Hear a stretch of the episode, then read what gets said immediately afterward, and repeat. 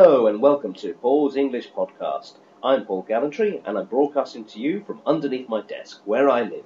And today's lesson is all about phrasal verbs. What's a phrasal verb? You might call it a multi-word verb.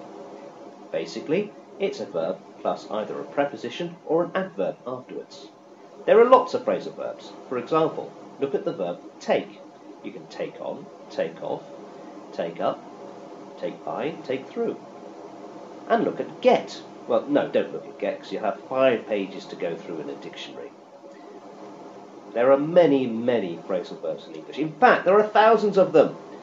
And I know that my students often get worried about them. And I say to them, don't worry, uh, I don't know them all either.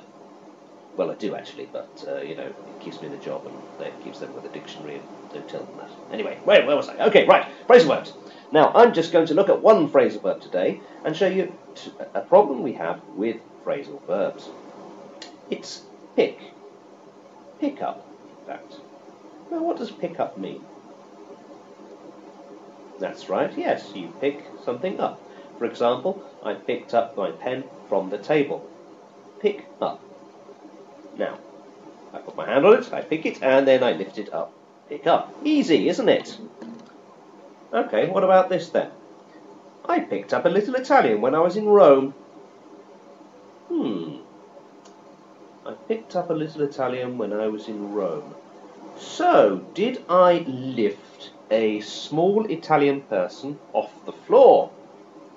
Did he say to me, Buongiorno, come sta? Do you think that's true? No, of course not. I picked up a little Italian when I was in Rome actually means that I learnt some Italian while I was there. So why do I use the same verb? Pick up. I picked up a pen from the table. I picked up a little Italian when I was in Rome. Why on earth can I use the same phrasal verb with a very different meaning?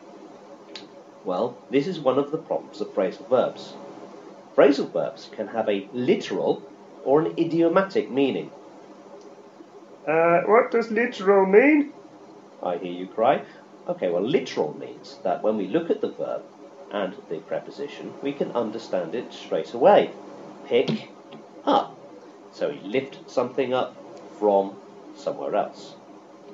But they also have this idiomatic meaning. Well, what does idiomatic mean? Well, perhaps you should think about an idiom. Not an idiot, an idiom. In this case, an idiom is a phrase or saying think about it's raining cats and dogs. Now, okay, it's a very typical phrase, a cliche, in fact, from English, but does it actually rain cats and dogs? Do we see cats going meow,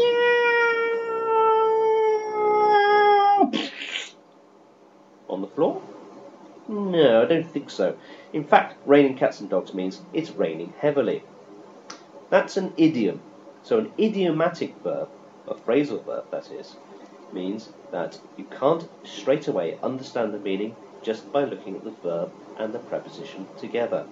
You have to look at how it is used in a sentence. So when we say, I picked up a little Italian when I was in Rome, there's not a little Italian that I hold and lift off the floor. That would make him very angry.